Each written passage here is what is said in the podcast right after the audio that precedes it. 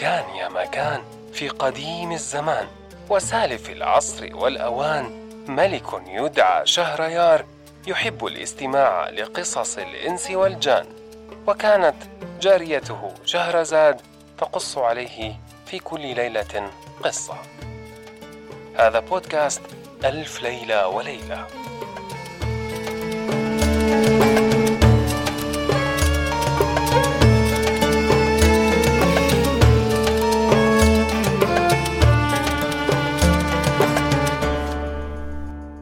هذه قصص ألف ليلة وليلة.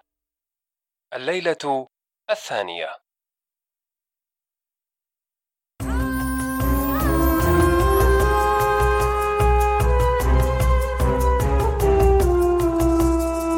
حكاية التاجر مع العفريت.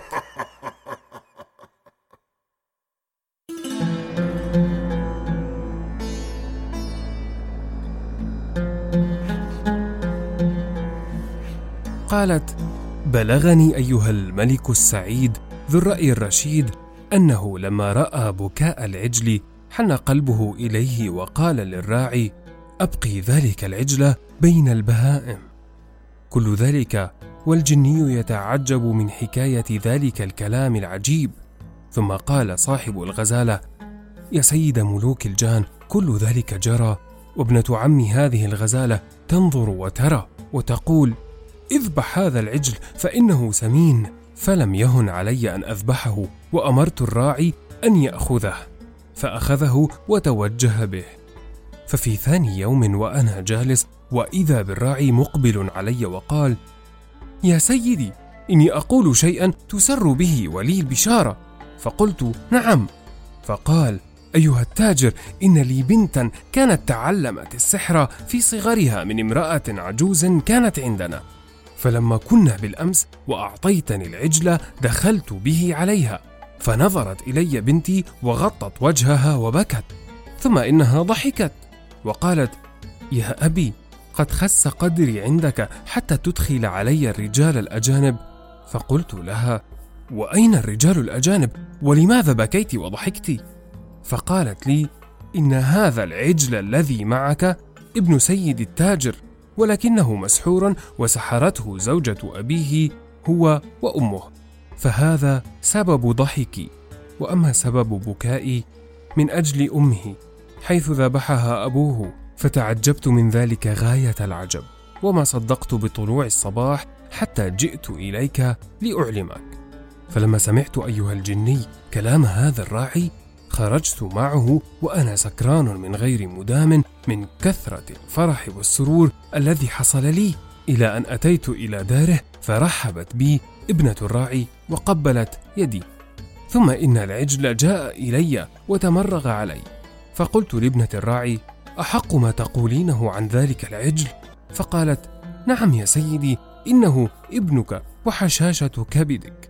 فقلت لها أيتها الصبية إن أنت خلصته فلك عندي ما تحت يد أبيك من المواشي والأموال. فتبسمت وقالت يا سيدي ليس لدي رغبة في المال إلا بشرطين. الأول أن تزوجني به والثاني أن أسحر من سحرته وأحبسها وإلا فلست آمن مكرها.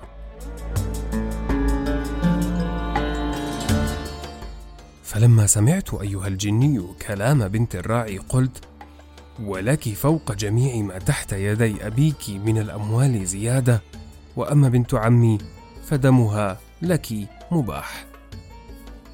فلما سمعت كلامي أخذت طاسة ماء وملأتها ثم أنها عزمت عليها ورشت بها العجل وقالت له إن كان الله خلقك عجلا فدم على هذه الصفة ولا تتغير وإن كنت مسحورا فعد إلى خلقتك الأولى بإذن الله تعالى.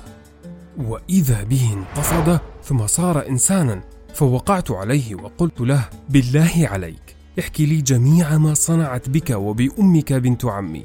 فحكى لي جميع ما جرى لهما. فقلت يا ولدي قد قيض الله لك من خلصك وخلص حقك.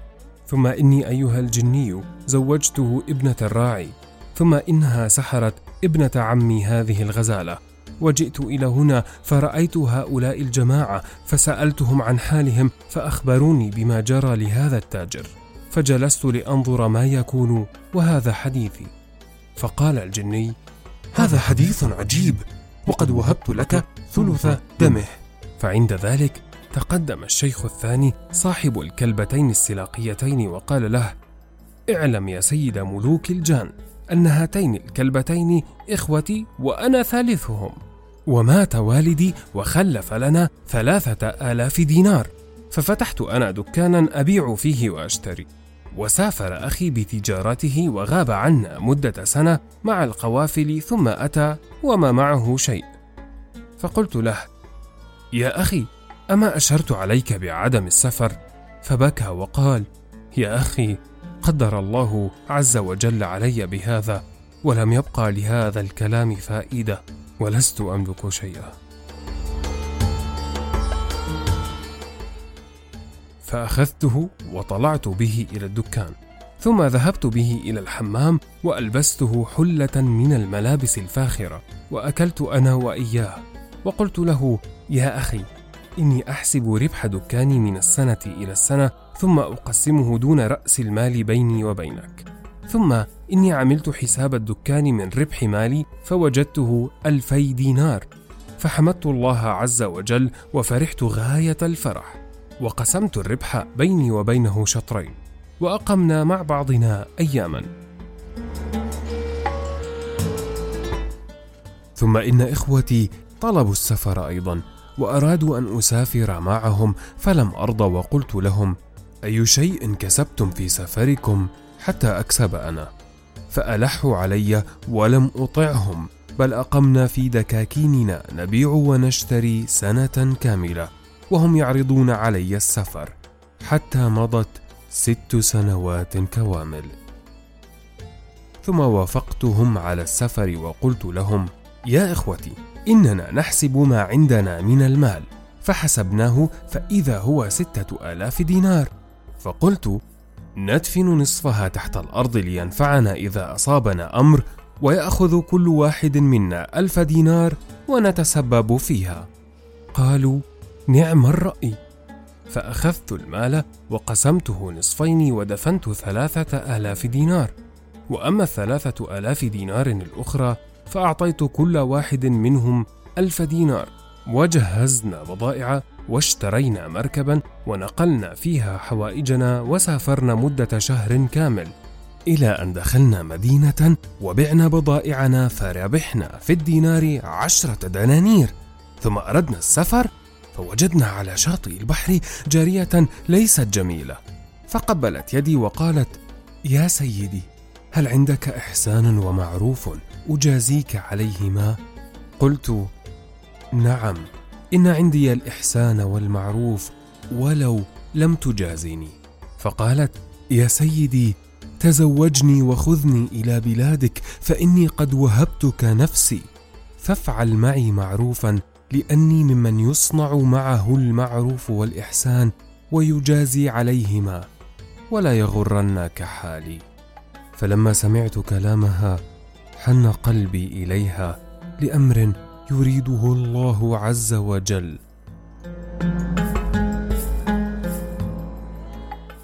فأخذتها وكسوتها وفرشت لها في المركب فرشا حسنا وأقبلت عليها وأكرمتها ثم سافرنا وقد أحبها قلبي محبة عظيمة وصرت لا أفارقها ليلا ولا نهارا. واشتغلت بها عن إخوتي فغاروا مني وحسدوني على مالي وكثرة بضاعتي وطمحت عيونهم في مالي وتحدثوا بقتلي وأخذ مالي وقالوا نقتل أخانا ويصير المال جميعه لنا.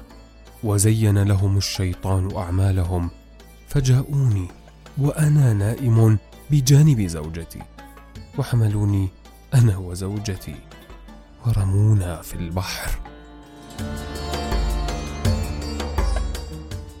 فلما استيقظت زوجتي انتفضت فصارت عفريتة وحملتني على جزيرة وغابت عني قليلا وعادت إلي عند الصباح وقالت لي: أنا زوجتك التي حملتك ونجيتك من القتل بإذن الله.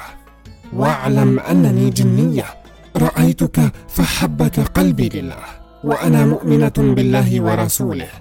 فجئتك بالحال الذي رأيتني فيه فتزوجت بي وها أنا قد نجيتك من الغرق. وقد وقد غضبت على إخوتك. ولا بد أن أقتلهم. فلما سمعت حكايتها تعجبت وشكرتها على فعلها وقلت لها أما هلاك إخوتي فلا ينبغي.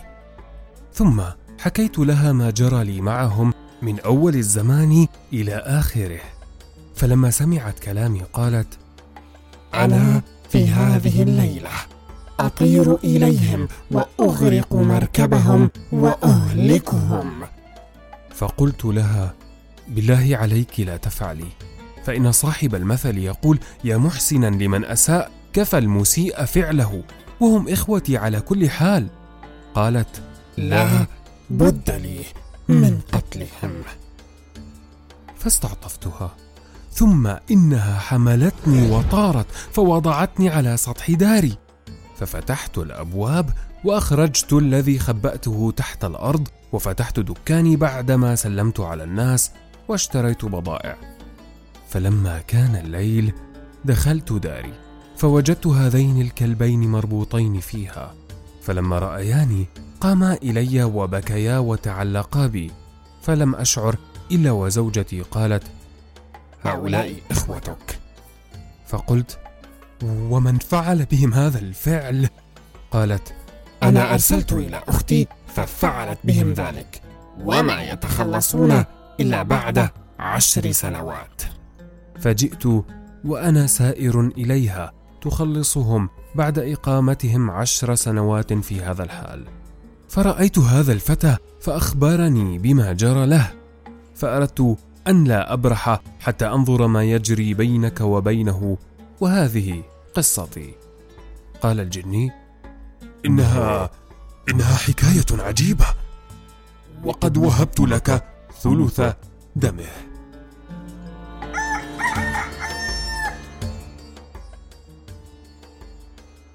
وأدرك شهرزاد الصباح فسكتت عن الكلام المباح.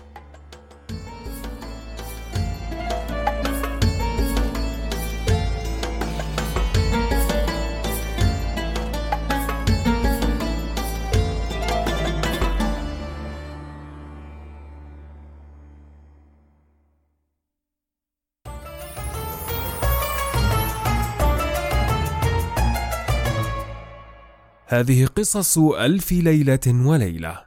أنا نزار الحمود معكم في قراءة الليالي. يمكنكم الاستماع إلى بودكاست ألف ليلة وليلة عبر تطبيقات البودكاست المفضلة لديكم. Apple Podcast، Google Podcast، Spotify، SoundCloud وغيرها. لا تنسوا مشاركة الليالي مع من تظنون أنهم سيحبون ذلك. شكرا لكم شكرا دائما.